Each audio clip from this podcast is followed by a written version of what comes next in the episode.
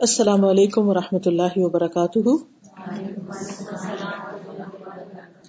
نحمد ونسلی علی رسول کریم اما بعد، فاعوذ باللہ من الشیطان الرجیم۔ بسم اللہ الرحمن الرحیم۔ رب اشرح لی صدری ویسر لی امری۔ واحلل عقدۃ من لسانی یفقهوا قولی۔ ہماری آج کی گفتگو کا عنوان ہے، نعمتوں کا حساب ہوگا۔ ہمارے پاس جو کچھ بھی ہے وہ سب کا سب اللہ سبحان تعالیٰ کا دیا ہوا ہے۔ خواہ وہ نعمتیں ہمارے جسم کی شکل میں ہو کان، آنکھ، دل، دماغ، زندگی، یا کھانے پینے کی، یا پہننے اوڑھنے کی، یا رہنے بسنے کی۔ جو بھی نعمتیں ہمارے پاس ہیں، وہ دراصل اللہ سبحان و تعالیٰ ہی کی دی ہوئی ہیں۔ یعنی کوئی بھی چیز ایسی نہیں کہ جو ہم نے خود بنائی۔ یہ سب کچھ ہمیں دیا کیوں گیا؟ تاکہ ان کے ذریعے ہم اپنے رب کو پہچانے اس کے بندے بن کر رہیں، اس کا شکر ادا کریں، اور پھر اس طریقے پر ان نعمتوں کو استعمال کریں جس پر اس نے استعمال کرنے کو کہا ہے۔ کیونکہ یہ ہماری نہیں، اس کی ہے۔ ہمارے پاس تو بس ایک امانت ہے۔ تو اس لیے بہت ضروری ہے کہ ہم وقتاً فوقتاً اپنے آپ کو اپنی یہ ذمہ داری یاد کراتے رہیں۔ اور اس کے لیے بہترین یاد دہانی قرآن مجید سے ہوتی۔ قرآن مجید کی یہ سورت جیسے سورت التکاثر کہا جاتا ہے، اس میں اس بات کا واضح طور پر ذکر کیا گیا ہے کہ تم سے ضرور نعمتوں کے بارے میں پوچھا جائے گا۔ یعنی یہ صرف کسی کا خیال نہیں، بلکہ ایک یقینی بات ہے۔ اللہ تعالیٰ فرماتے ہیں اللہ کو متکاثر حتی زرتم المقابر کل سو تعلمون. ثم کلا سو تعلمون. کلا لو تعلمون علم اليقین لترون الجحیم ثم لترونها عین اليقین ثم لتسألن یومئذ عن النعیم تمہیں ایک دوسرے سے زیادہ حاصل کرنے کی ہرس نے غفلت میں ڈال دیا. ایک دوسرے کے مقابلے نے غفلت میں ڈال دیا. یہاں تک کہ تم نے قبرستان جا دیکھے. یعنی موت آ گئی۔ ہرگز نہیں۔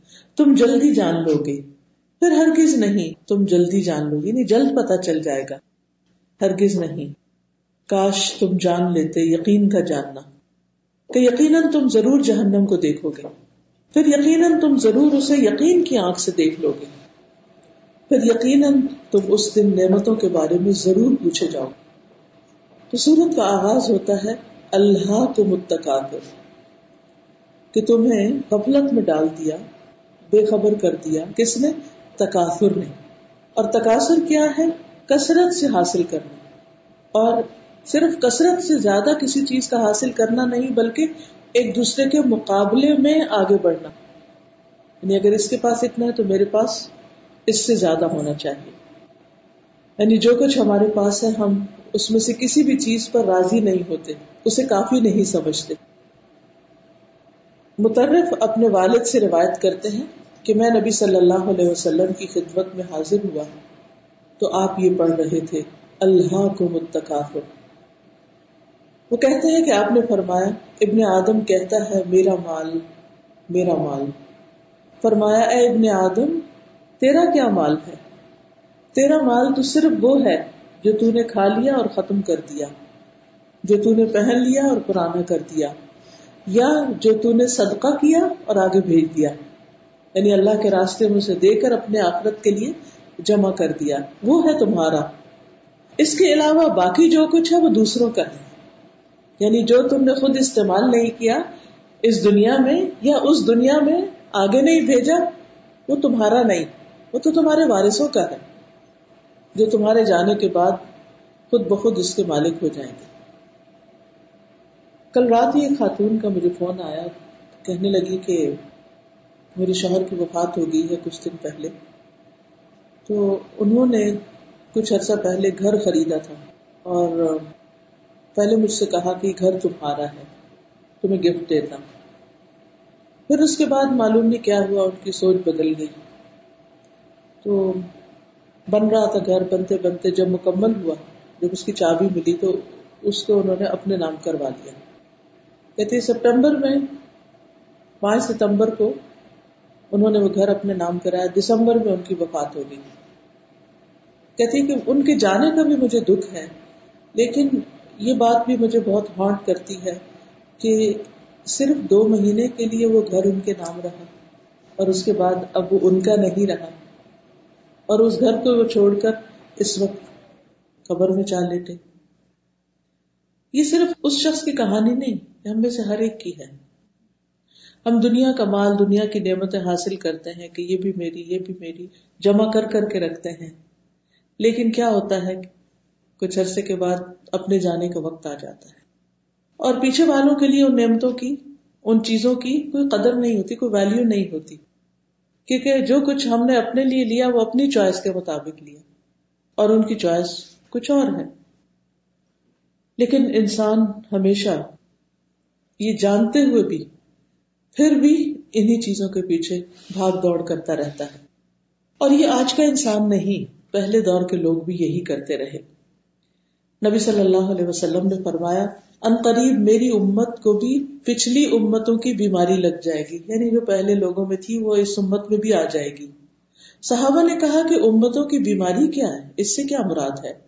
آپ نے فرمایا اترانا تکبر کرنا، زیادہ مال جمع کرنے کی ہرس رکھنا، دنیا میں فریب سے کام لینا یعنی دوسروں کو دھوکا دیتے رہنا، بغض کرنا، حسد کرنا، یہاں تک کہ بغاوت اور ظلم ہو جائے۔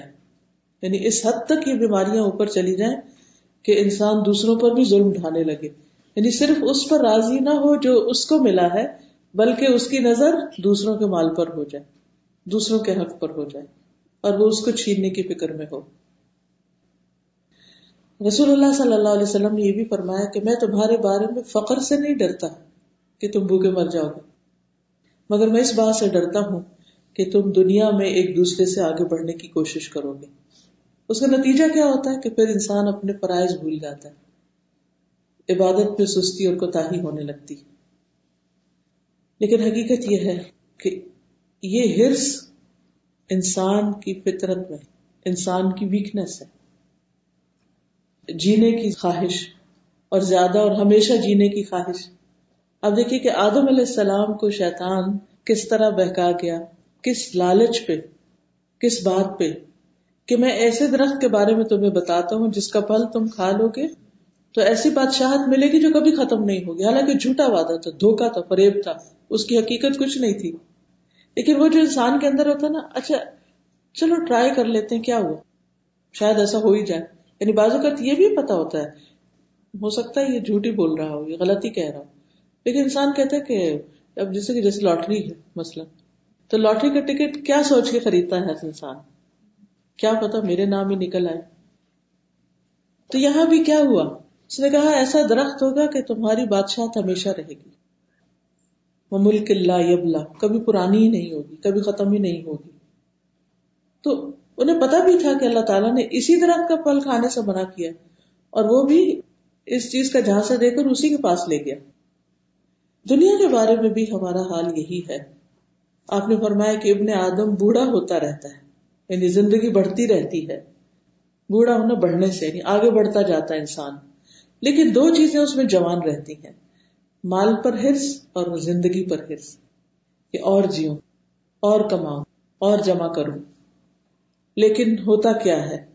نتیجہ تن انسان اس ہرس میں اس طرح گرفتار ہوتا ہے کہ اہم ترین کاموں سے غافل ہو جاتا ہے، ان پر کمپرومائز کر لیتا ہے، جو زیادہ امپورٹنٹ چیزیں ہوتی ہیں اس کی زندگی میں۔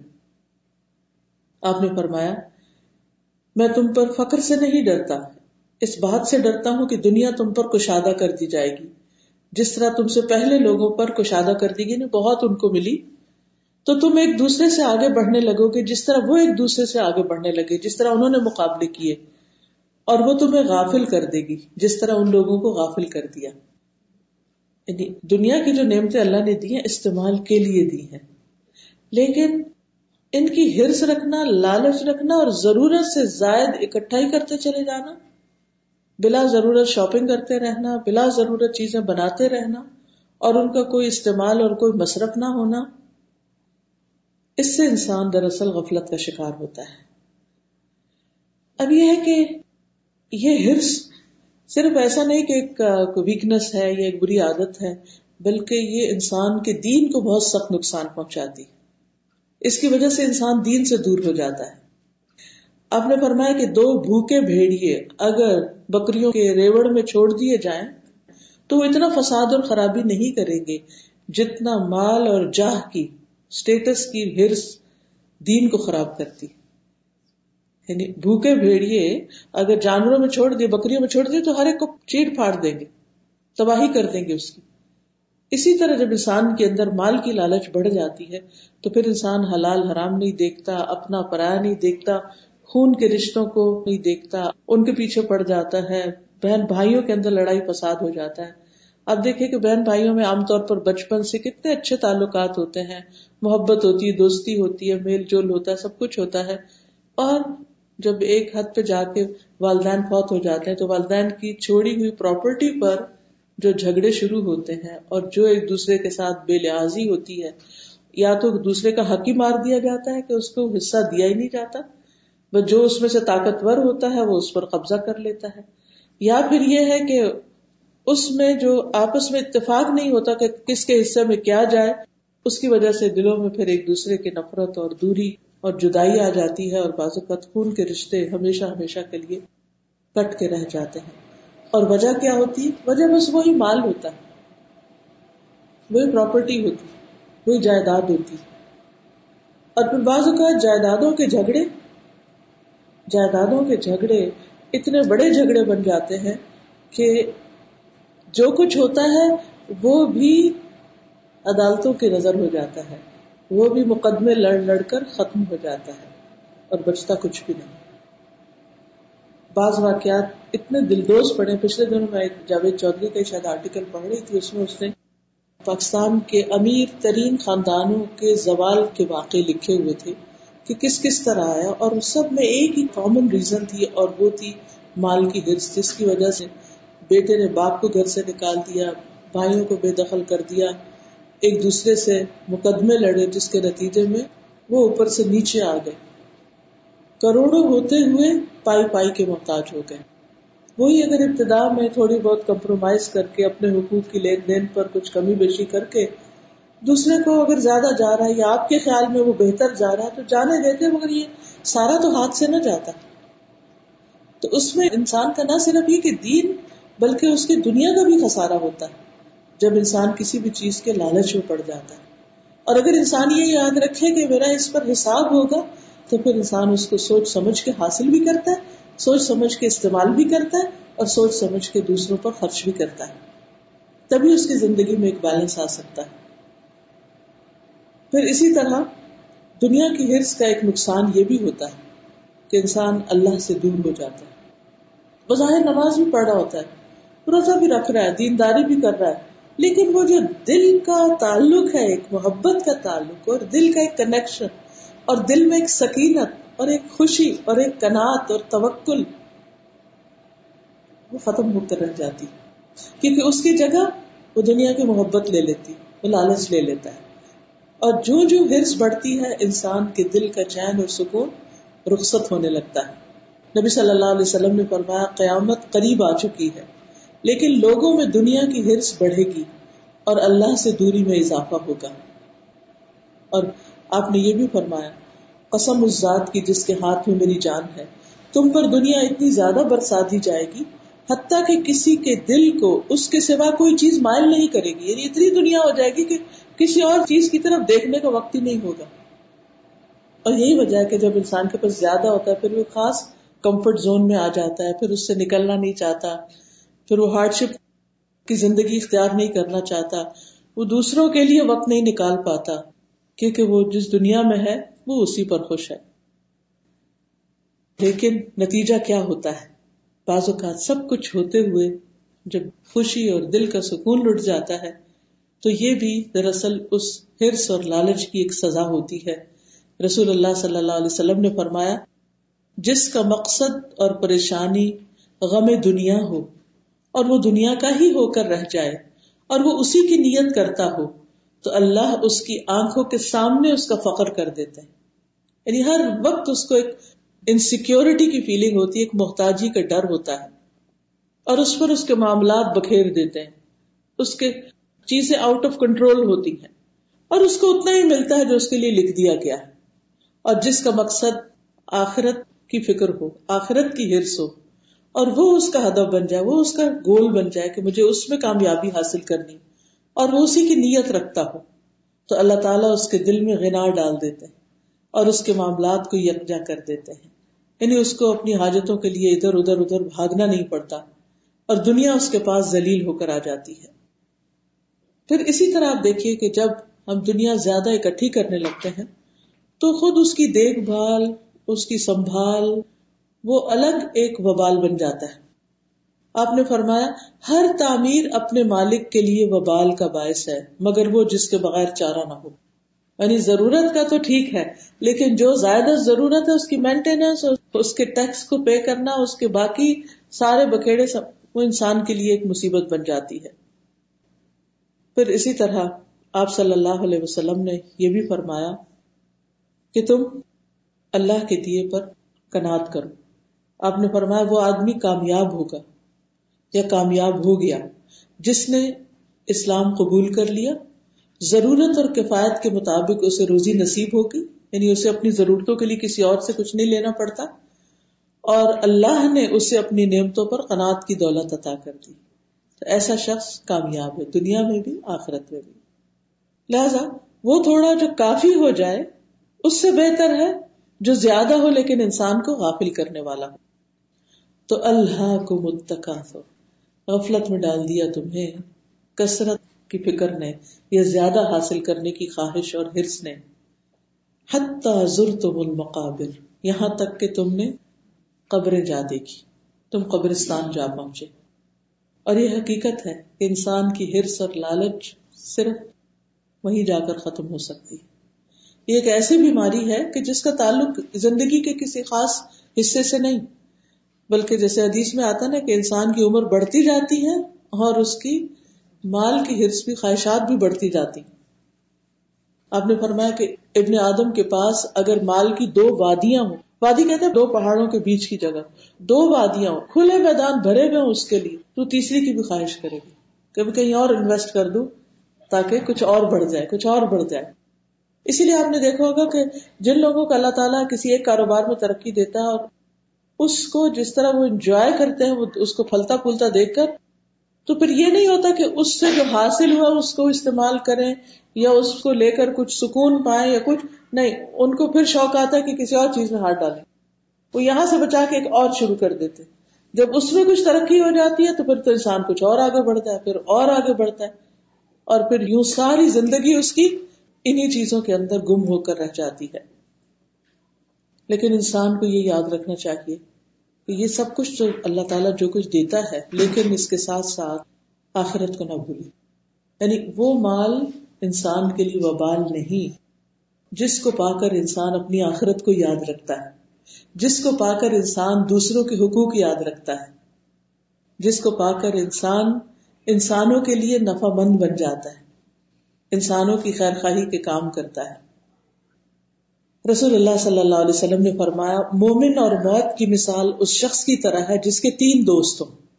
ان میں سے پہلا دوست مال ہے، وہ کہے، اپنی چاہت کے مطابق لے لو۔ دوسرا کہے، میں تیرے ساتھ ہوں، لیکن جب تو مر جائے گا، میں تجھ سے جدا ہو جاؤں گا۔ تیسرا کہے، میں تیرے ساتھ ہوں اور تیرے ساتھ ہی نکلوں گا۔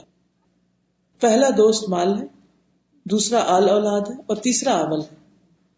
یعنی ساتھ صرف عمل جائے گا انسان کے، مال تو پیچھے ہی رہ جائے گا۔ کرنے کا کام کیا ہے؟ کہ اگر جانا ہی قبر میں ہے، تو پھر قبر میں جانے کی بھی تیاری کی جائے۔ کم از کم اس سے زیادہ جتنی ہم دنیا کے لیے کر رہے ہیں۔ کیونکہ دنیا میں تو پچاس، ساٹھ، ستر سال کچھ ایسے ہی جیئیں گے۔ زیادہ زیادہ کتنا، سو، ڈیڑھ سو سال کو جی لے گا۔ لیکن قبر کی زندگی معلوم نہیں کب تک، کب یہ دنیا ختم ہو تو لوگ قبروں سے اٹھائے جائیں۔ اور جب اٹھائے جائیں گے تو وہ دن اور بھی لمبا ہے۔ اب دیکھیے کہ نبی صلی اللہ علیہ وسلم صحابہ کرام چودہ سو سال سے قبروں میں جب ہم جائیں گے، پتہ نہیں کتنے سو سال رہیں گے، کتنا عرصہ رہیں گے، اللہ ہی جانتا ہے۔ کسی کو نہیں پتا کہ قیامت کب آئے گی۔ تو ہماری اصل فکر یہ ہونی چاہیے کہ وہ حصہ جس میں مجھے جانا ہے زمین کے اندر، وہ کیسا ہوگا؟ اس کو امیجن کیا کریں۔ اس کے بارے میں سوچا کریں۔ آنکھیں بند کر کے اپنے آپ کو وہاں محسوس کیا کریں۔ کہ مجھے ڈال دیا گیا، کیونکہ ایک دن تو ڈال دیا جائے گا۔ کہ مجھے ڈال دیا گیا۔ اب میرے دائیں کیا ہے؟ میرے بائیں کیا ہے؟ میرے پاؤں کی طرف کیا میرے پیچھے کیا میرے نیچے کیا میرے اوپر کیا ہے؟ تو جو اس کو سوچتا ہے۔ دیکھیے، ہمیں اس بات کا یقین نہیں کہ ہم اپنے واپس گھر پہنچتے ہیں کہ نہیں۔ کوئی یقین نہیں، کسی کو بھی۔ لیکن اللہ کی رحمت ہوتی ہے، پہنچا دیتا ہے۔ ہاں لیکن یہ یقینی بات ہے کہ ہم نے مر کے زمین میں جانا ہے۔ کسی بھی حال میں۔ وہ زمین کیسی ہوگی؟ وہ جگہ کیسی ہوگی؟ اور اس میں کتنے دن رہنا ہوگا؟ کیا میرے پاس وہ اعمال ہیں کہ جو مجھے دائیں طرف سے بھی پروٹیکٹ کریں گے، بائیں طرف سے بھی کریں گے، پاؤں کی طرف سے بھی، نیچے سے بھی، اوپر سے بھی، سر کی طرف سے بھی؟ برائے ابن عازب کہتے ہیں، ایک مرتبہ ہم لوگ رسول اللہ صلی اللہ علیہ وسلم کے ساتھ جا رہے تھے کہ آپ کی نظر کچھ لوگوں پہ پڑ گئی۔ آپ نے پوچھا، یہ لوگ یہاں کیوں جمع ہے بتایا گیا کہ قبر کھود رہے ہیں۔ کبھی ایسا ہوتا ہے نا کہ آپ ٹریول کر رہے ہوتے ہیں تو وہ کہیں دور سے جنگل سے لوگ کٹھے ہو کے کھڑے ہوتے ہیں۔ وہ کہتے ہیں کہ رسول اللہ صلی اللہ علیہ وسلم گھبرا گئے اور اپنے ساتھیوں سے تیز آگے نکل گئے، جلدی سے آگے کو چلے گئے۔ یہاں تک کہ اس قبر کے قریب پہنچ گئے اور اس پہ جھک گئے۔ صحابی کہتے ہیں کہ میں بھی یہ دیکھنے کے لیے کہ آپ یہاں کیا کرتے ہیں؟ میں بھی تیزی سے آپ کے پیچھے گیا۔ آپ صلی اللہ علیہ وسلم وہاں رو رہے تھے۔ آپ اللہ کے رسول تھے آپ رو رہے تھے، یہاں تک کہ آپ کے آنسو سے مٹی گیلی ہو گئی۔ پھر آپ نے ہماری طرف متوجہ ہو کر فرمایا، اے میرے بھائیوں، اس جیسے دن کے لیے تیاری کر لو۔ یہاں تو آنا ہی آنا یہاں کی تیاری کرو۔ دنیا میں کتنا کچھ تیار کرتے ہیں۔ ایک ایک چیز کے لیے ہم کتنے بازو کا ایک گھر بناتے ہیں، پھر اس میں ہم کہتے ہیں کہ اچھا اب وہ اس سے بھی بہتر گھر کسی اور جگہ پہ بن، کسی اور ایریا میں بن۔ کوئی نئی الاٹمنٹ ہو رہی ہے، وہاں دیکھتے ہیں، وہاں لے لیتے ہیں۔ کچھ عرصے کے بعد ایک اور جگہ کا سنتے ہیں، وہ بیچ کے ایک اور جگہ۔ ایک جگہ سے موو ہو کے دوسری جگہ، دوسری سے تیسری جگہ۔ اور اس میں موونگ کاسٹ تو اپنی جگہ، لیکن جتنی ایفرٹ لگتی ہے۔ اور پھر اس میں جن جن چیزوں کا ہم انتخاب کرتے ہیں، پھر انسان سوچے کہ کتنے دن ان کو انجوائے کرے ہر نئی چیز اچھی لگتی ہے، ہر نئی چیز، ہر یونیک چیز انسان کو اٹریکٹ کرتی ہے، خوبصورت لگتی ہے۔ لیکن کچھ عرصے کے بعد پھر وہ پرانی ہو جاتی پھر انسان کو اس سے دل اچاٹ ہو جاتا ہے۔ دنیا کا حال تو یہی ہے۔ لیکن آخرت اس کے لیے عمل چاہیے۔ اور قبر خاص طور پر آخرت کی منزلوں میں سے پہلی منزل ہے۔ اگر وہاں نجات مل گئی، وہ ٹھکانا اچھا ہو تو آگے بھی اچھا ہی اچھا ہے۔ لیکن اگر وہاں نجات نہیں ملی وہ مرحلہ مشکل ہو گیا تو آگے تو اور بڑی مشکلیں۔ نبی صلی اللہ علیہ وسلم نے فرمایا میں نے جتنے منظر دیکھے، قبر کا منظر سب سے بھیانک ہے، سب سے زیادہ خوفناک۔ کوئی بھی جانا نہیں چاہتا اس لیکن وہ ایک ریالٹی ہے، ایک حقیقت ہے، جس سے انسان بھاگ نہیں سکتا۔ اتنا بے بس ہو جاتا ہے، مر کے انسان کے بھاگ نہیں سکتا۔ تو اللہ تعالیٰ فرماتے ہیں کہ کل سوفت عالم ثم کل سوفت عالم یعنی آج اگر انسان نہیں جاننے کی کوشش کرتا کہ وہ جگہ کیسی ہے اور وہاں کیا پیش آئے گا، تو جلدی تمہیں پتہ چل جائے گا۔ پھر ہرگز نہیں، جلد تمہیں پتہ چل جائے گا۔ یعنی آج ہم پتہ چلانے کی کوشش نہیں کرتے کہ وہاں کیا ہونے والا ہے، لیکن وہ تو حقیقت ہے، سامنے آئے گی ہی۔ اور قرآن مجید سے ہمیں یہ پتا چلتا ہے کہ مرنے والے کی خواہش کیا ہوتی ہے کہ مجھے چھوڑ دو، میں ایک دفعہ واپس جاؤں، جو کام میں نے نہیں کیے میں جا کے اب کر کے آؤں۔ سورت منافقون میں آتا ہے۔ اللہ تعالیٰ فرماتے وہ انفقوا مما رزقناكم من قبل ان ياتي احدكم الموت فيقول رب لولا اخرتني الى اجل قريب فاصدق واكن من الصالحين۔ اللہ تعالیٰ فرماتے ہیں، اس میں سے خرچ کرو جو ہم نے تمہیں دیا۔ اس سے پہلے کہ تم میں سے کسی کو موت آ جائے۔ پھر وہ کہے، اے میرے رب تو نے مجھے قریبی مدت تک مہلت کیوں نہ دی؟ تھوڑا سا وقت اور مل جاتا کہ میں صدقہ کرتا اور نیک لوگوں میں شامل ہو جاتا تو اللہ تعالیٰ فرماتے ہیں فلئی اخر اللہ نفسن ادا جا اجلها اللہ کسی کی بھی موت کا وقت پوسٹ پون نہیں کرے گا جو وہ وقت سر پہ آ جائے گا۔ تو ہم سب کے لیے لازم ہے کہ ایسے کام کریں کہ موت کے وقت حسرت نہ ہو۔ کہ مجھے یہ بھی کرنا تھا، میں نے یہ بھی سوچا تھا اوہ مجھے وقت نہیں ملا۔ نہیں، جو کرنا ہے اس کے لیے کوشش کر کے کر لیں۔ کیونکہ آج ہی وقت ہے کہ ہم اپنے اعمال کو درست کر لیں، اپنے حالات کو درست کر لیں۔ ابن عمر کہتے ہیں، جب صبح ہو تو شام کا انتظار نہ کرو، اور جب شام ہو تو صبح کا انتظار نہ کرو۔ سوچو، اپنی بیماری سے پہلے اپنی صحت سے فائدہ اٹھا لو، موت سے پہلے زندگی سے فائدہ اٹھا لو۔ تم نہیں جانتے اے عبداللہ، کل تمہارا نام کیا ہوگا؟ یعنی مردوں میں سے ہوگا یا زندوں میں سے ہوگا؟ کل لو تعلمون علم الیقین، لترون الجحیم، ثم لترونها عین الیقین۔ ہرگز نہیں۔ کاش تم جانتے، یقین کا جاننا۔ یعنی ہم جانتے تو ہیں، مگر یقین کا جاننا نہیں۔ ہے ہمیں معلوم ہے ہم نے مرنا ہے، مگر یقین نہیں ہے پوری طرح، کیونکہ یقین ہو تو انسان کا عمل بدل جائے۔ ہمیں پتا ہے کہ خبر میں جانا لیکن یقین پوری طرح نہیں آتا۔ پھر بھی ہم اپنے آپ کو بھلائے رکھتے بھلائے رکھتے۔ خیال آئے بھی تو اس کو ادھر ادھر گوانے کی کوشش کرتے ہیں۔ اللہ تعالیٰ فرماتے ہیں اللہ تعالیٰ تم ضرور دیکھو گے جہنم کو، کیونکہ ہر شخص ایون کوئی جو جنت میں جائیں گے، وہ بھی جہنم کے اوپر سے گزریں گے۔ جنت میں جانے کا راستہ جہنم کے اوپر رکھا گیا ہے، جس کو پل سرات کہتے ہیں۔ جو بال سے باریک اور تلوار سے تیز ہے، اس کے اوپر سے انسان کو گزارا جائے گا۔ قرآن مجید میں آتا ہے وہ ام من کم اللہ واردہ تم میں سے ہر شخص کو اس پہ وارد ہونا، ہر شخص کو وہیں سے گزرنا ہے۔ تو اللہ تعالیٰ الجحیم تم بلا تعالیٰ عین الیقین پھر تم عین الیقین سے اس کا مشاہدہ کرو گے، اس کو ضرور دیکھو گے۔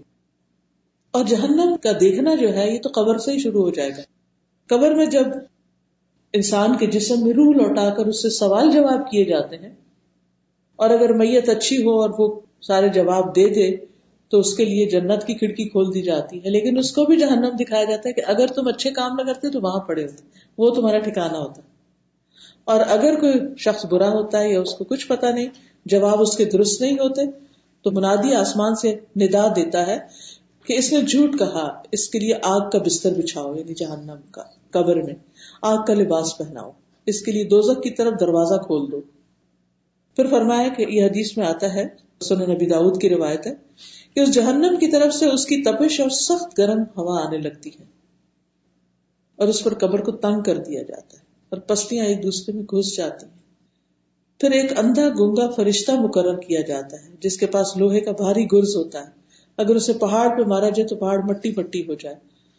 پھر وہ اس سے ایسی چوٹ کے ساتھ مارتا ہے جس کی آواز جن انس کے علاوہ ساری مخلوق سنتی اور پھر اس طرح وہ تکلیف ہمیشہ کے لیے اس پر جاری ہو جاتی تو کرنے کا کام کیا؟ ہے کرنے کا کام یہ ہے کہ پھر ہم موت کو کثرت سے یاد کیا کریں۔ یہی وہ چیز ہے جو ہماری دنیا کی ہرس اور لالچ کو ختم کر سکتی کم کر سکتی آپ نے فرمایا، لذتوں کو توڑنے والی چیز موت کو کثرت سے یاد کیا کرو۔ پھر اسی طرح آپ نے یہ بھی فرمایا کہ اپنی نماز میں موت کو یاد کرو۔ اچھا نماز میں ہم دنیا کو زیادہ یاد کرتے ہیں۔ آپ نے فرمایا نماز میں اپنی موت کو یاد کرو۔ کیونکہ جب آدمی اپنی نماز میں موت کو یاد کرتا ہے تو یہ زیادہ لائق ہے کہ وہ نماز اچھی طرح ادا کرے۔ اور اس طرح اس آدمی کی طرح نماز پڑھو جو یہ سمجھتا ہو کہ اس کے علاوہ کوئی اور نماز نہیں اب پڑھ سکے گا، یہ آخری نماز ہے۔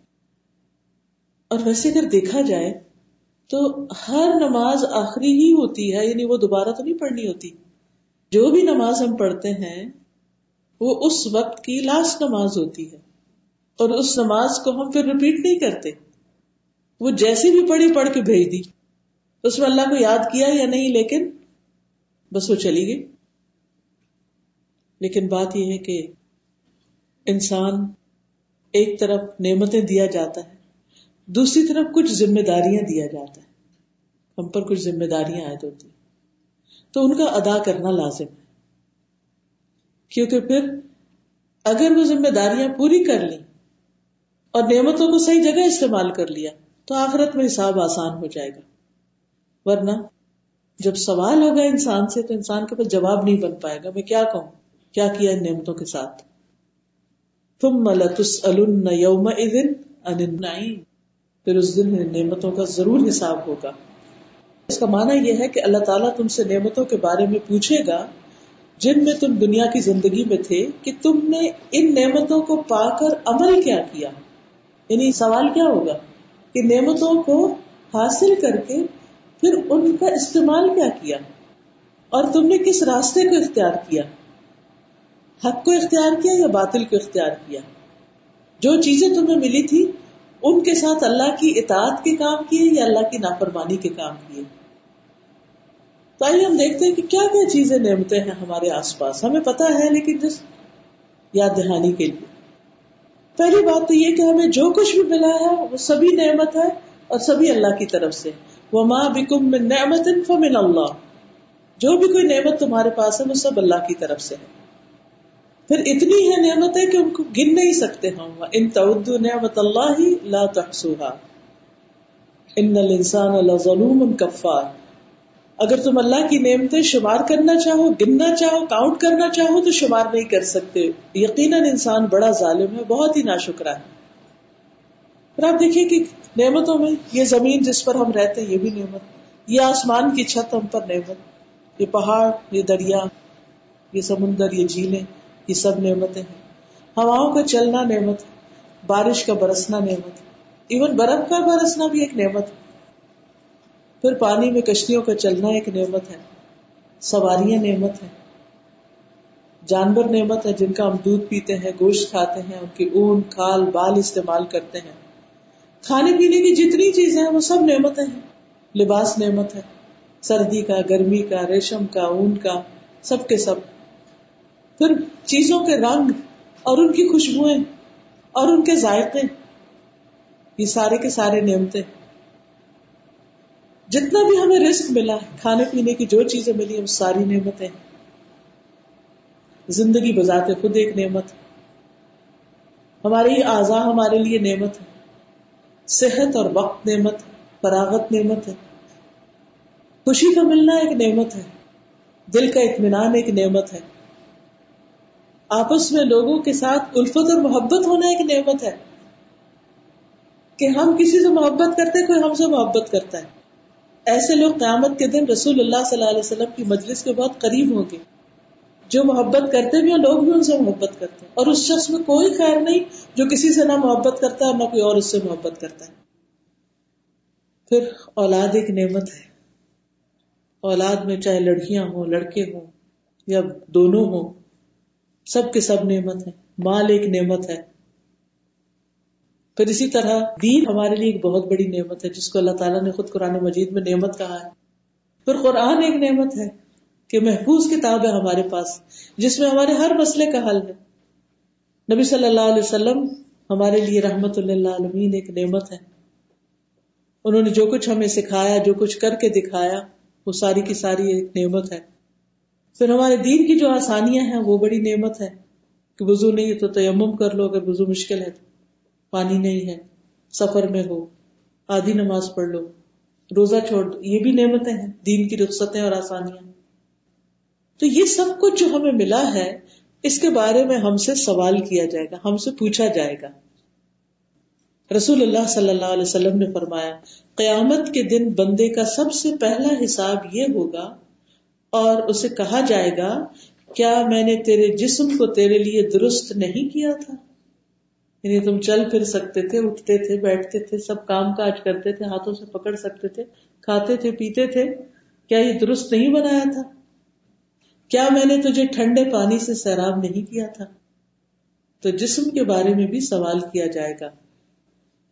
اور نعمت خواہ معمولی ہی کیوں نہ ہو چھوٹی چھوٹی کیوں نہ ہو ان کے بارے میں بھی پوچھا جائے گا۔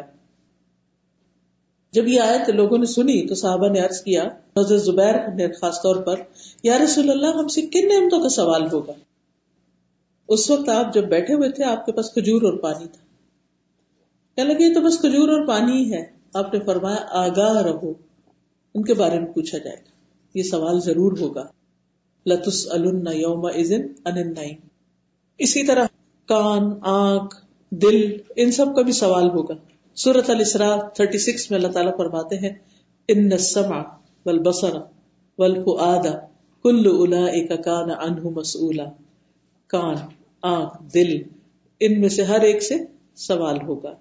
ہر ایک کے بارے میں پوچھا جائے گا، کانوں سے کیا کام لیا، کیا سنتے رہے، کس قسم کی باتیں۔ آنکھ کیا دیکھتے تھے؟ دیکھیے، سارا دن ہم سب سے زیادہ کیا دیکھ رہے ہوتے ہیں؟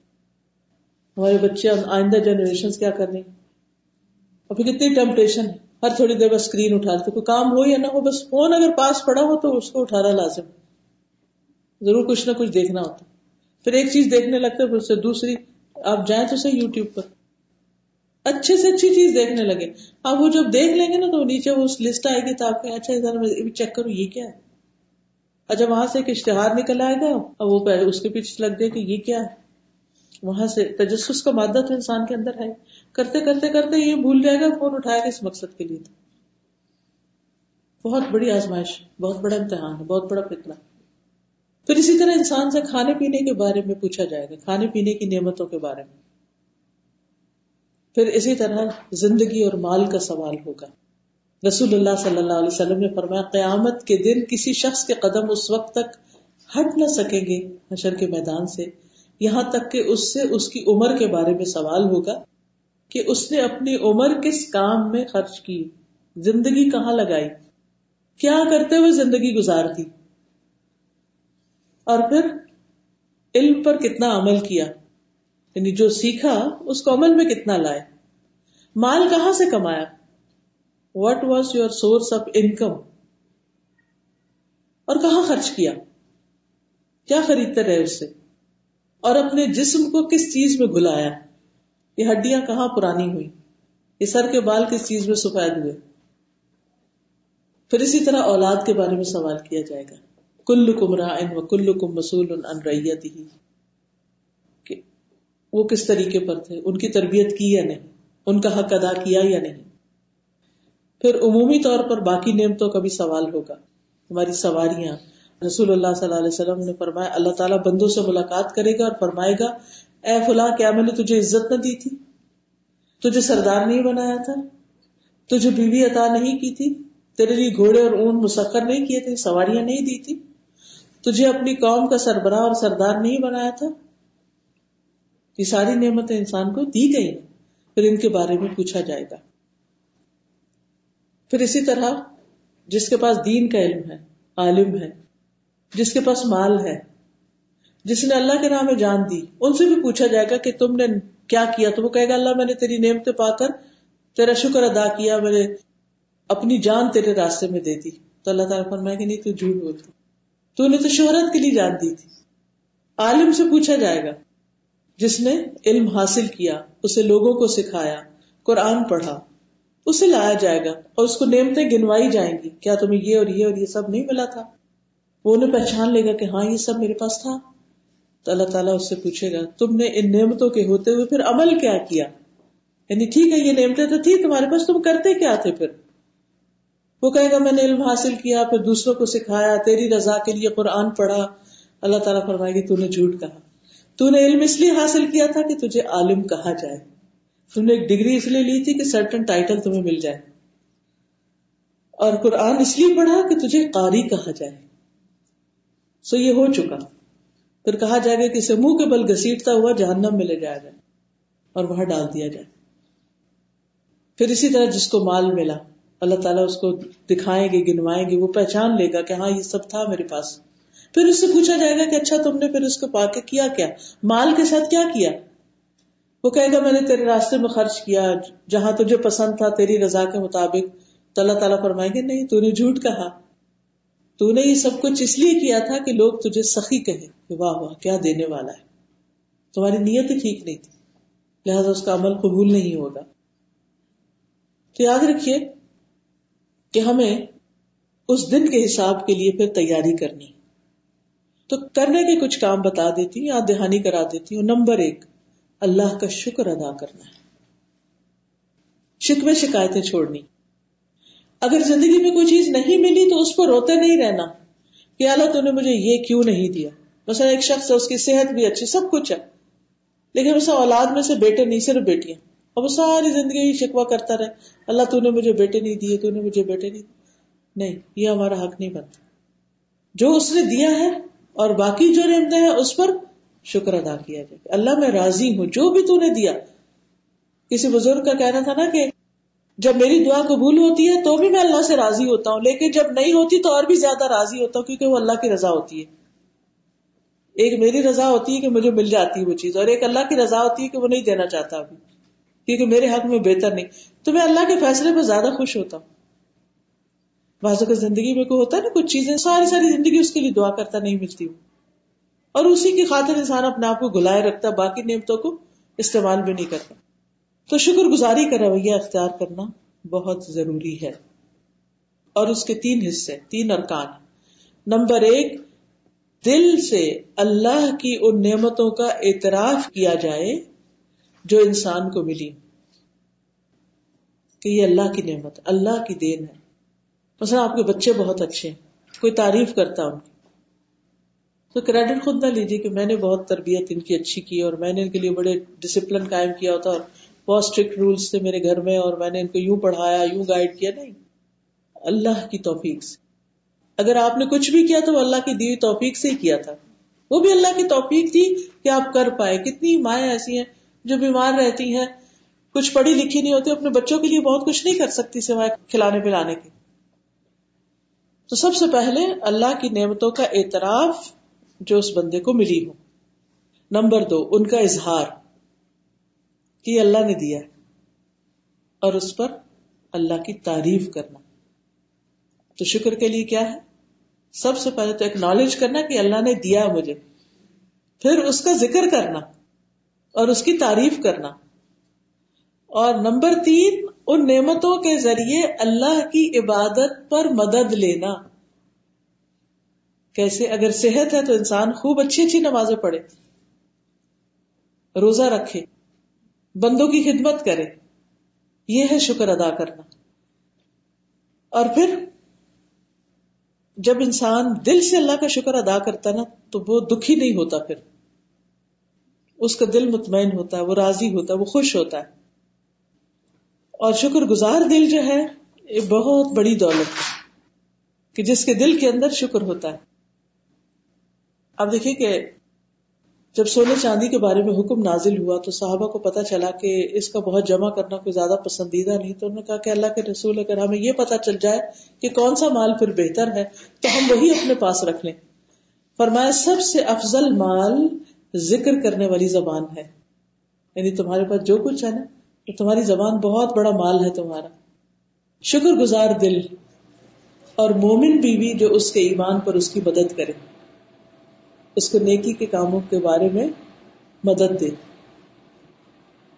پھر اسی طرح زبان سے نعمتوں کا ذکر کرنا اما بنعمت ربی کا فاحدث۔ نعمت ملنے پر اللہ کا الحمد للہ کہنا، سجدے میں چلے جانا۔ نبی صلی اللہ علیہ وسلم کو جب خوشی کی خبر ملتی تھی تو آپ سجدہ کرتے تھے۔ پھر اسی طرح بسا کھایا پیا تو الحمد للہ کا انسان۔ اللہ تعالیٰ اس بندی سے راضی ہو جاتا ہے جو ایک لکما بھی کھائے اور اس پر اللہ کا شکر ادا کرے الحمد للہ یا ایک گھونٹ بھی پیے تو الحمد للہ کہ پھر اسی طرح اپنے جسم و جان کو اللہ کی اطاعت میں لگا دینا۔ آنکھ اور کان کا شکر۔ ابو ہارون کہتے ہیں، میں ابو ہاضم کے پاس گیا تو میں نے ان سے کہا، اللہ آپ پر رحم فرمائے، آنکھوں کا شکر کیا انہوں نے کہا، جب آپ ان آنکھوں کے ساتھ خیر کو دیکھیں تو اس کا ذکر کریں اور جب ان آنکھوں کے ساتھ کوئی شر کا کام دیکھیں یعنی گناہ کی چیز دیکھیں تو اس کو چھپا دیں۔ یعنی نیکی کی چیز دیکھیں، اچھی چیز دیکھیں، اس کا ذکر کرے بری چیز دیکھے تو اس کو ڈھانپ دیں۔ یہ شکر ہے آنکھ کا۔ لیکن ہم اس سے الٹ چلتے کسی کی اچھائی خوبی دیکھیں گے، ذکر بھی نہیں کریں گے۔ اور اگر کسی میں کمی کو ہے تو اس کا خوب چرچا کرے گی پھر وہ کہتے میں نے کہا، کانوں کا شکر کیا ہے؟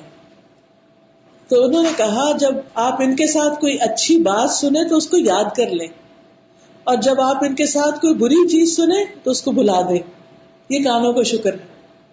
اچھی چیزیں یاد رکھنا اور بری چیزیں بلا دینا۔ پھر اسی طرح فرائض کی ادائیگی۔ اللہ تعالی کے احسانات کا بیان۔ لیکن فخر نہ ہو، غرور نہ ہو، تکبر نہ ہو۔ کیونکہ غرور اور تکبر اللہ تعالیٰ کو پسند نہیں۔ شکر کیا ہے؟ نعمت پا کر آجزی اختیار کرنا۔ اور ناشکری کیا ہے؟ نعمت پا کر غرور اور تکبر کرنا، دوسروں کو دھوس جمانا، دوسروں کو حقیق سمجھنا، یہ ناشکری پھر اسی طرح حاصل کے سامنے اپنی نعمتوں کا ذکر نہیں کرنا چاہیے، کیونکہ اس کی وجہ سے انسان کو نقصان بھی پہنچ سکتا ہے۔ آپ نے فرمایا تم اپنی ضرورتیں پوری کرنے کے لیے ان کو رازداری میں رکھ کے اللہ سے مدد مانگو۔ ہر صاحب نعمت حسد کیا جاتا ہے۔ تو آپ نعمتوں کا ذکر کریں لیکن دیکھ بھال کے ہر جگہ نہ کریں۔ کیونکہ ہر شخص اس کو پازیٹیولی نہیں لیتا۔ اس پر خوش نہیں ہوتا، بلکہ الٹا اعتراض شروع کر دیتا ہے۔ میں تو اتنے عرصے سے کوشش کر رہی ہوں اور تمہیں یہ اتنی جلدی کیسے مل گئی فلاں چیز؟ مثلاً آپ نے کہیں رشتہ کیا، رشتہ منظور ہو گیا ہے، بات بن رہی ہے۔ ابھی ذکر نہ کریں۔ جب تک کوئی چیز بالکل فائنل نہ ہو جائے۔ کہ کیا ہوتا ہے کہ بعض لوگ چھوٹتے کہہ دیتے اچھا ہم نے تو اتنا عرصہ ہو گیا، ہمیں تو کچھ پتا نہیں چلتا۔ تمہارا یہ کیسے ہو گیا؟ تو ایسے مواقع پر انسان خاموشی سے، رازداری سے کام لے اور پھر جب اللہ تعالیٰ ایک نعمت دے دے تو اس پر شکر ادا کرے۔ پھر یہ کہ نعمتوں کا اثر انسان کے جسم پر بھی نظر آنا چاہیے۔ یہ نہیں کہ نعمتیں ہیں اور انسان پھٹے پرانے لباس میں رہے۔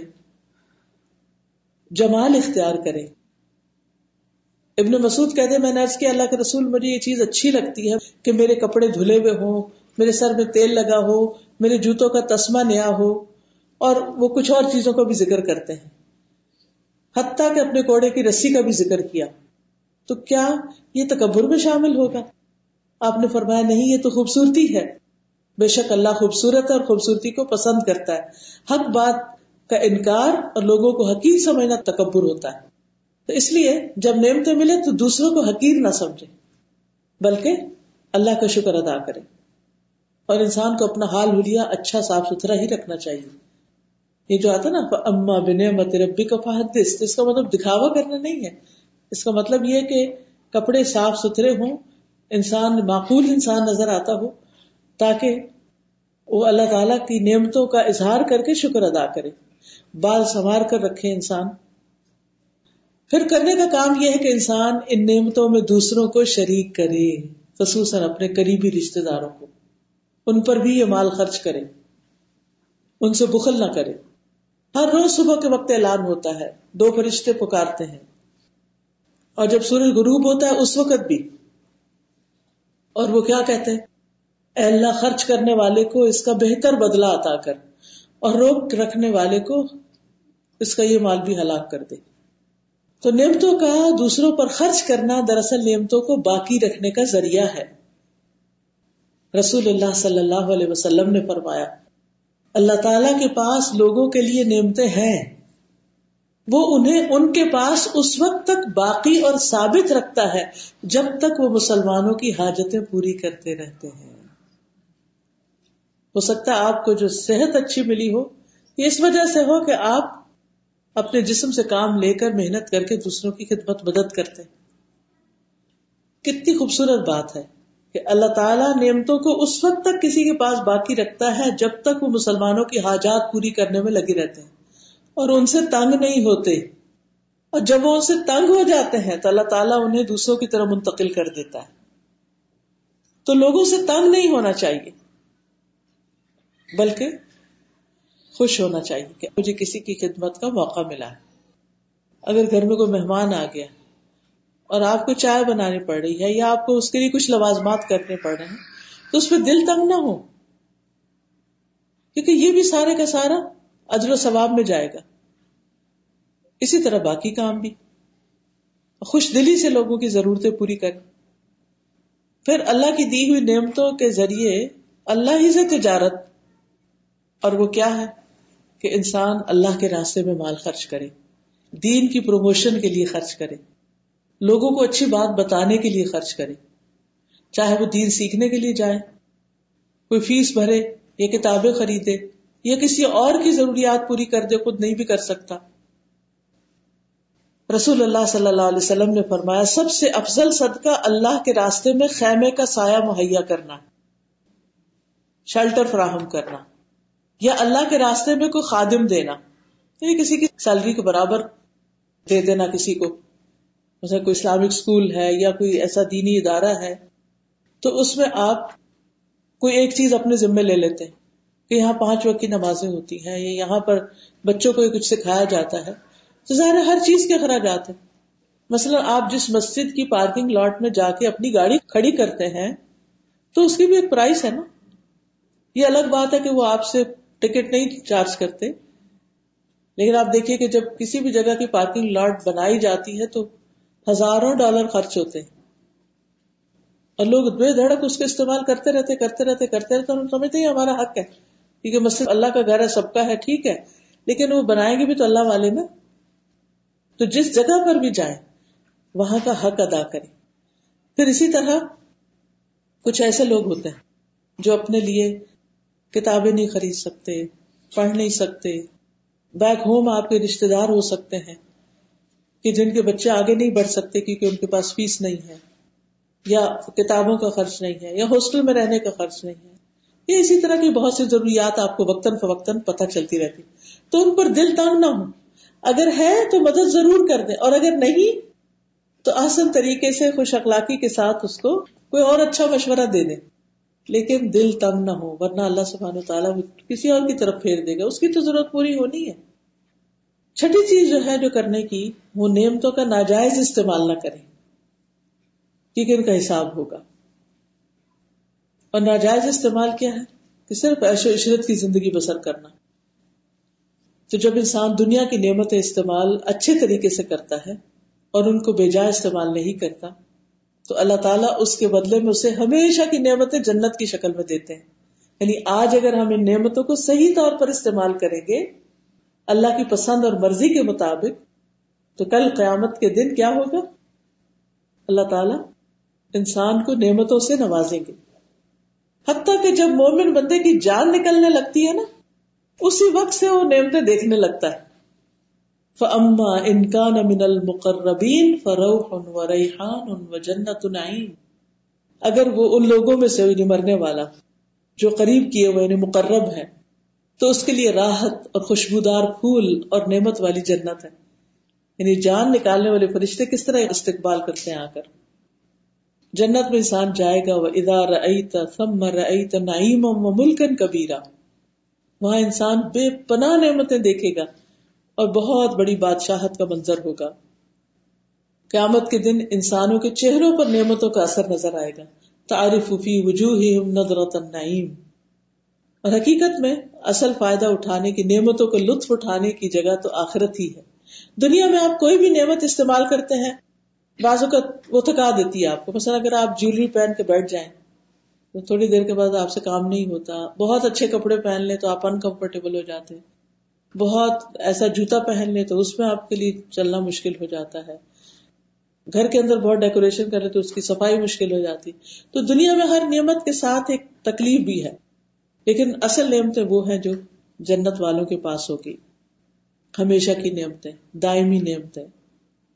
تو نعمت پانے کے بعد انسان کو دعا بھی کرنی چاہیے۔ تو بس یہ آخری حصہ یہ ہے کہ انسان کو نعمتیں پا کر اللہ کا شکر ادا کر کے دعائیں کرنی چاہیے۔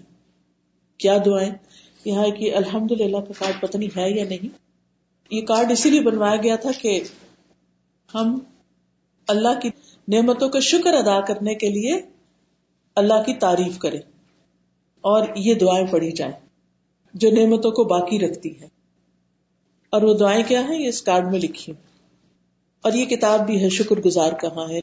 نعمتوں کے جو استعمال کرنے کے بعد شکر گزاری کیسے کی جائے وہ اس میں لکھا ہوا تو اس میں اللہ تعالیٰ کی تعریف بیان کی گئی اللہ تعالیٰ کا شکر ادا کیا گیا، کیونکہ اللہ کا وعدہ ہے کہ جو شکر ادا کرے گا، اللہ سبحان و تعالیٰ اس کی نعمتوں میں اور اضافہ کرے گا۔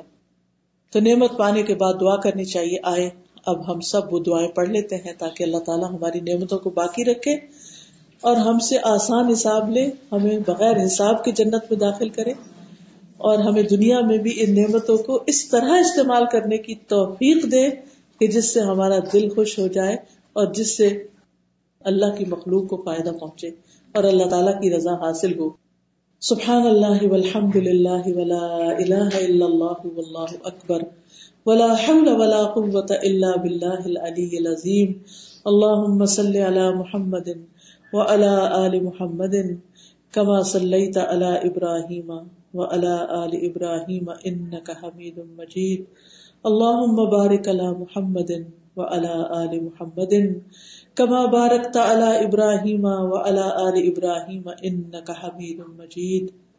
رب أوزعني أن أشكر نعمتك التي أنعمت علي وعلى والدي وأن أعمل صالحا ترضاه وہ ادخلنی برحمتی کفی عباد الصالحین اے میرے رب، مجھے توفیق دے کہ میں تیری نعمت کا شکر ادا کروں، جو تو نے مجھ پر اور میرے ماں باپ پر کی۔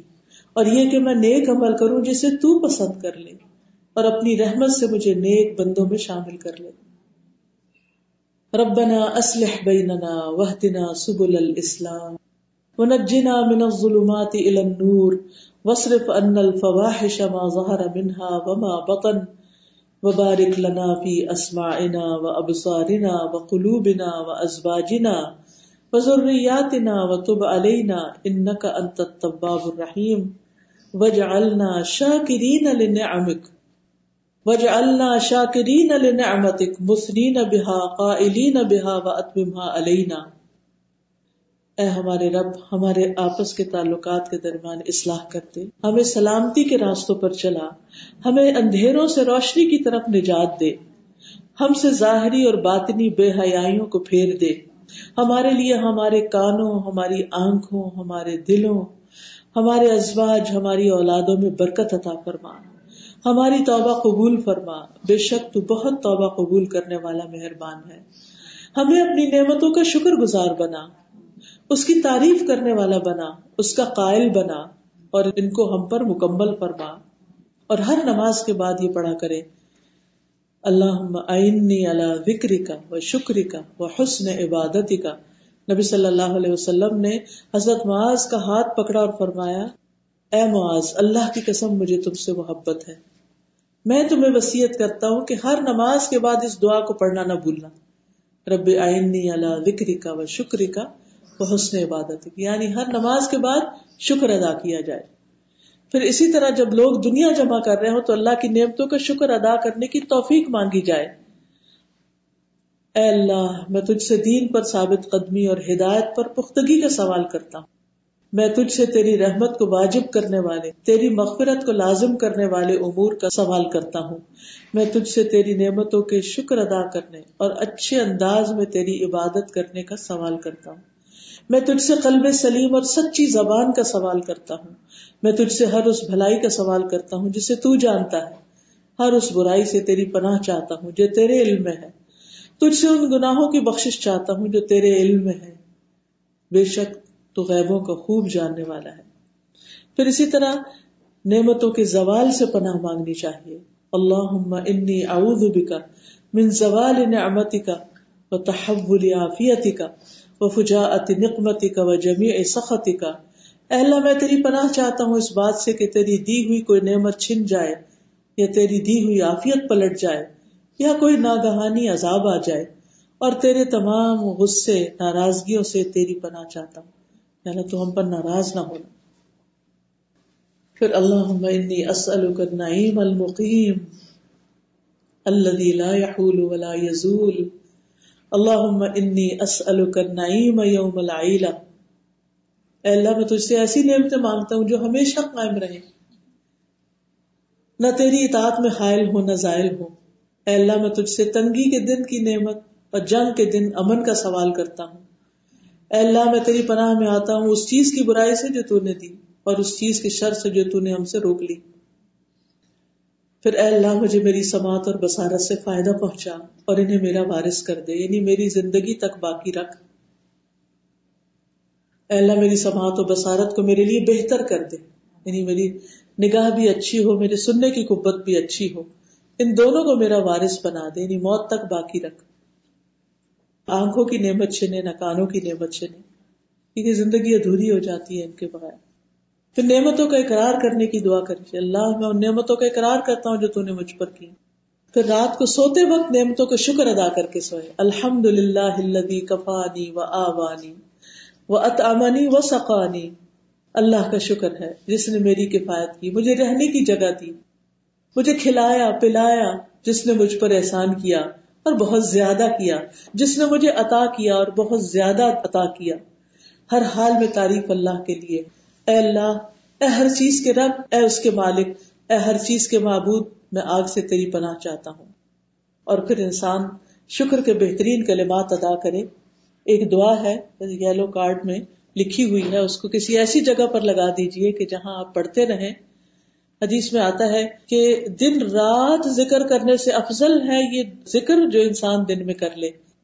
الحمد للہ عدد ما خلق الحمد للہ مل اما خلق والحمد للہ عدد ما فی السماوات والارض والحمد للہ مل اما فی السماوات والارض والحمد للہ عدد ما احصا کتابه والحمد للہ مل اما احصا کتابه۔ والحمد للہ عدد کل شیء والحمد للہ مل کل شیء تمام تعریف اللہ کے لیے ہے اس کی مخلوقات کی تعداد کے برابر۔ ہم گن سکتے ہیں اس کی مخلوق کو، ستاروں کو گن سکتے ہیں، ریت کے ذروں کو گن سکتے نہیں۔ لیکن جب ہم کہتے ہیں اللہ، تیری تعریف اتنی جتنی ریت کے ذرات اور آسمان کے ستارے، تو بہت بڑی تعریف ہو جاتی ہے پھر۔ تمام تعریفیں اللہ کے لیے اس قدر کے مخلوق بھر جائے یعنی ہر چیز بھر جائے۔ تمام تعریفیں اللہ کے لیے ہیں۔ آسمان و زمین کی چیزوں کی تعداد کے برابر۔ تمام تعریفیں اللہ کے لیے اس قدر کے آسمان و زمین بھر جائے۔ تمام تعریفیں اللہ کے لیے ہیں۔ اس کی تقدیر کے احاطے میں آنے والی چیزوں کی تعداد کے برابر۔ اور تمام تعریفیں اللہ کے لیے ہے اس قدر کے اس کے احاطے تقدیر میں آنے والی تمام چیزیں بھر جائیں۔ تمام تعریفیں اللہ کے لیے ہیں۔ ہر چیز کی تعداد کے برابر تمام تعریفیں اللہ کے لیے ہیں۔ اس قدر کے تمام چیزیں بھر جائیں یعنی بھر بھر کے میں تعریف کروں اللہ سبحان و تعالیٰ کی۔ تو اللہ سبحان و تعالیٰ ہمیں اپنی نعمتوں کا شکر ادا کرنے والا بنائے اور قیامت کے دن ہمیں اس حساب سے بچا لے۔ وہ آخر داوانا ان الحمد للہ رب العالمین۔ سبحان اللہم و بحمدک، اشہد اللہ الہ الا انت۔ استغفرک و اتوب الیک۔ یہ کچھ اور کتابیں بھی ہیں۔ مثلا کچھ لوگ اپنے مسائل بیان کرتے ہیں، کسی کو بچوں کی شادی کا، کسی کو رزق کی تنگی کا، کسی کو گھر کا، کسی کو کسی کی بیماری کا۔ تو ان تمام رکاوٹوں اور پریشانیوں کو دور کرنے کے لیے انسان کو استغفار کرنی چاہیے۔ تو اس کے لیے یہ کارڈ ہے جس میں استغفار کی دعائیں ہیں۔ جب بھی پریشانی ہو انسان اس کو پڑھے اور اس نیت سے پڑھے کہ اللہ تعالیٰ تو میری ساری رکاوٹیں اور مشکلیں آسان کر دے۔ اسی طرح جتنی قرآن اور سنت میں اوتھینٹک دعائیں ہیں، وہ اس قرآن اور مصنوع دعاؤں میں ہے بعض اوقات ہمیں خود نہیں پتا ہوتا کیا مانگنا چاہیے۔ تو یہ سب جب ایک جگہ مل جاتا تو انسان مانگتا رہتا تو استغفار کی برکتیں بھی ہیں کہ استغفار کرنے سے کیا کیا مشکلات حل ہوتی ہیں۔ نماز کے بعد کے مصنون اذکار ہیں اور پھر حفاظت کی دعائیں ہیں یہ کا نستعین، کہ جس میں ہر طرح کے ساتھ دشمن کے ساتھ اور جس جس چیز کا خوف ہو اس سے بچنے کی دعا۔ اب دیکھیں کہ لوگ وقتاً فوقتاً کبھی کوئی حادثہ ہو جاتا ہے، کوئی مسئلہ ہو جاتا ہے، پریشان ہو جاتے ہیں کہ پتہ نہیں اب ہمارا کیا بنے گا، ہمارے ساتھ کیا ہوگا۔ ایسے تمام خوف کے موقع پر، پریشانی کے موقع پر انسان کو اللہ سے مدد مانگنی چاہیے اور مخصوص دعائیں بھی ہیں ان کو پڑھنا چاہیے۔ اللہ تعالیٰ ہمیں توفیق عطا فرمائے۔